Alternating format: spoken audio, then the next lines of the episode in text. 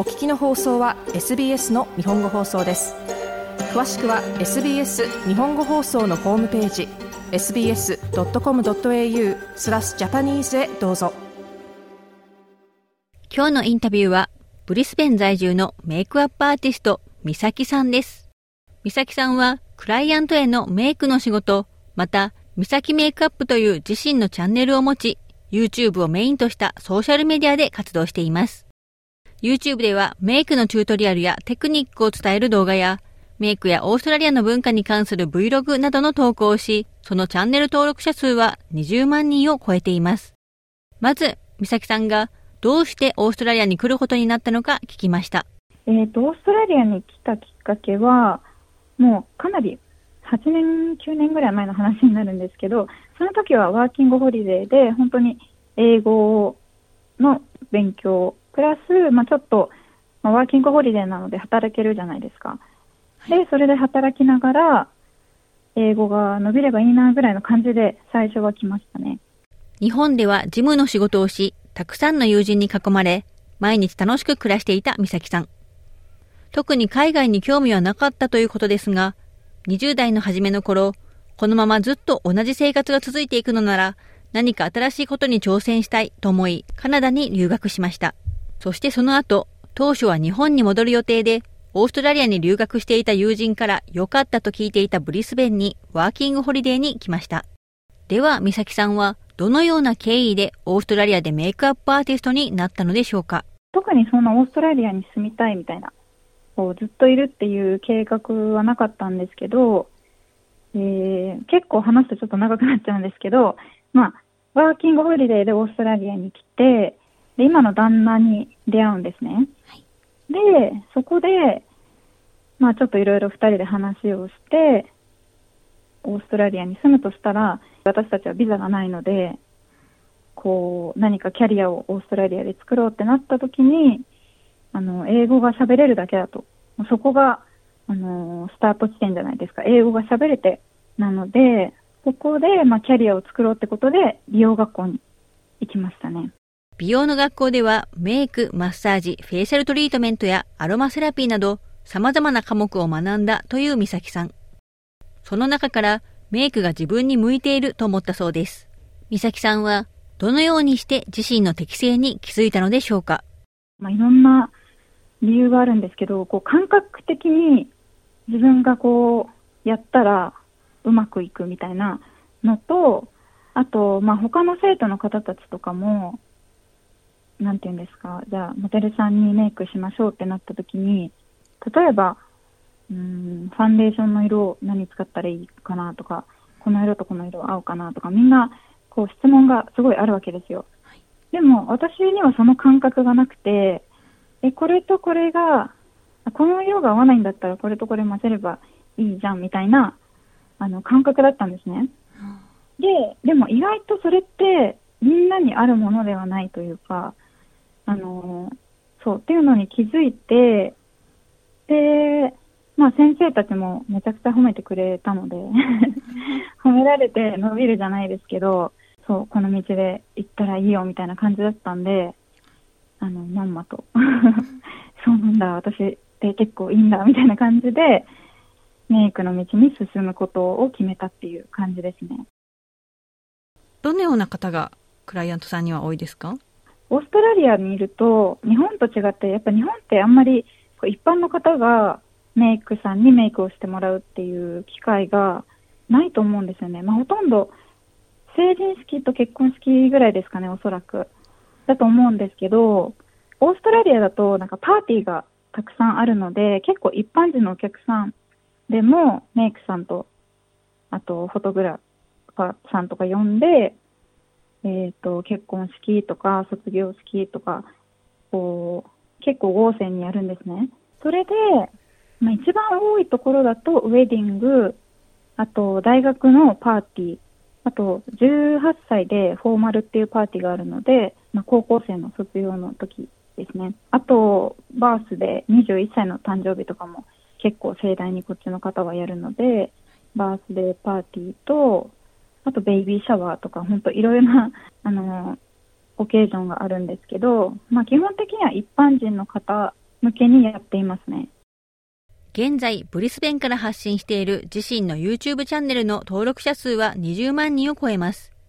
美咲さんが動画配信をするようになったきっかけは、コロナウイルスのパンデミックだったということです。コロナが始まって、あの、仕事がまあ、もちろん全部キャンセルになってしまって、その時に何もできることがなくなって、まあ、特にメイクとかってやっぱりパーティーとかそういうイベントごとにつながってるのでそういうものはもちろんあのコロナが始まった時まずなくなるじゃないですか。で、まあ、キャンセル全てキャンセルウェディングとか決まってたのも全部キャンセルになってしまってそっから時間はあったのでじゃあ YouTube やろうかなみたいな感じで動画配信を始めたんですね。では多文化のオーストラリアでメイクアップアーティストとして活動されて何か気づかれたことなどはありますか、もちろん人によって全然違うので、まあ、オーストラリアに来てみんながこうっていう感じではないんですけど全体的に見るとやっぱり自分を好きな人というか自分を受け入れてるっていう人が多いかなっていう印象ででそれがメイクでもつながるんですけど例えば、うん、日本人の感覚だとここを隠そうみたいなそういうメイクの方法だったりがこう隠してコンプレックスをできるだけ減らそうみたいなことが多いかなっていうのに対してやっぱり私がこっちでやってるあのクライアントの方とかは今日このドレス着るからこれに合ったこういう感じのメイクがいいみたいな感じが多いので、結構その、隠そうっていうよりは、もっと皆さん楽しんでいる、その自分自身を。っていうイメージがありますね。美咲さんは、このようなマインドも、メイクの動画の配信を通して伝えていければと語ります。私の感覚っていうのもあるんですけど、オーストラリアにいて、周りを見ると、もっと自分に自信を持ってる人が多いかなっていう印象なので、やっぱりその方がいいじゃないですか人生も自分の人生も楽しくなるのでちょっとこう自分に自信が持ってた方がこう私なんかっていう風なに思うより生きやすいかなと思うのでなんかそういうマインドも伝えられたらなって思ってるんですけど、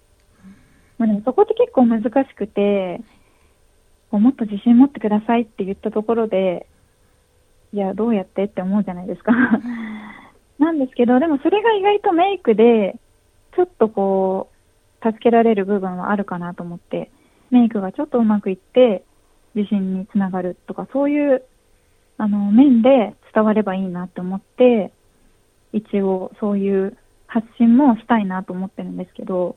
ちょっとうまく伝えられてるかっていうのが問題ですね。メイクだけのやり方じゃなくて、やっぱりその裏のストーリーでメイクが上手くなることによってちょっと自分に自信が持てて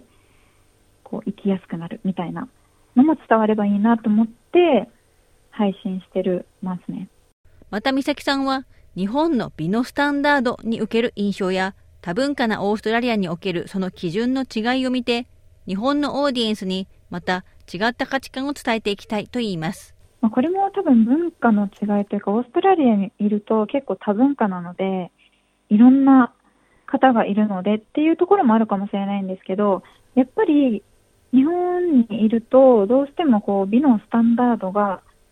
決まってるじゃないですけど、まあ、ちょっとあのじゃあ顔が小さくて白くてみたいな目が大きくてみたいなのがいいとされてるみたいなところが少なからずあると思っていてで自分がそれそうではないなって思うとそこがなんか欠点みたいな感じで思っちゃう方がいるなっていう印象なんですけど、やっぱりオーストラリアに住んでると全然そんなことはなくて、まあ、何回も動画でも言ってるんですけど、例えば顔が小さいねとか目が大きいねっていうことは、ただの特徴でしかないんですね。なので、例えば他人に、わあ、顔ちっちゃいね、で、かっこかわいいっていう意味が含まれてたとしても、その受け取り側は、え、顔がちっちゃいってどういうこといいの悪いのみたいな感じで受け取られるんですね。目が大きいとかもそうですけど、でそれはいいの悪いのみたいな感じで受け取られちゃうので、もうそこら辺の美のスタンダードっていうのが全く違うので、そこを、あの、意外と外に出てみたら、あなたのここは長所になるよ、みたいなのも伝えたいなって思って、一応オーストラリアのそういう美のスタンダードとか他のこともブログとかでシェアしてるんですけど、その自分がここが欠点とか思っているところもちょっと一歩出てみるとそこがすごい魅力的な部分だったりするのででも多分日本にいるとそこに気づけないんですよねこう気づく機会がないというかやっぱりそういう感じが周りにはあるのでなかなか気づかないと思うんですけどまあ外出てみたらそこ本当にめちゃくちゃ素敵なところだよっていうのも伝えられたらなと思ってやってます。活動されていてやりがいを感じるのはどのような時ですか、まあ、実際にクライアントの方にメイクをするときは、あのー、もう最後にこう、完成しましたって鏡を見たときに、みんなこう、キラキラした顔になるんですね。もうなんか、こう、わかるんですよ。こう、見て、あ、もう、内から出るキラキラみたいなのを見れたときは、本当にもう、もう、この仕事大好きって思ってやってます。で、SNS とかであの活動するときは、まあ、なかなかあのオンラインなので人とこう直接っていうのはないんですけど本当に皆さんたくさんのコメントをしてくださるのでそういうのでこうなんか美咲さんのメイクを通してちょっと毎日が楽しくなりましたとか言っていただけるとあやっててよかったなっていうふうに思いますね本当に好きこの仕事がっていう感じになりますね美咲さんは日本のオーディエンスに向けた動画配信にかける思いとして、最終的にはありのままの自分を受け入れてほしいと思っていると言います。メイクの動画を通して、まあ、メイクの技術も上がったらいいなっていうのもあるんですけど、まあ、さっき言ったみたいな感じの裏のメッセージが届けばいいなっていうあの思いで配信してますね。なのでこうメイクを通して自信を持ってほしい。自分が綺麗って思って生きてほしいっていうそこですね。お話を聞いたのは、ブリスベン在住のメイクアップアーティスト、美咲さんでした。もっとストーリーをお聞きになりたい方は、iTunes や Google ポッドキャスト、Spotify などでお楽しみいただけます。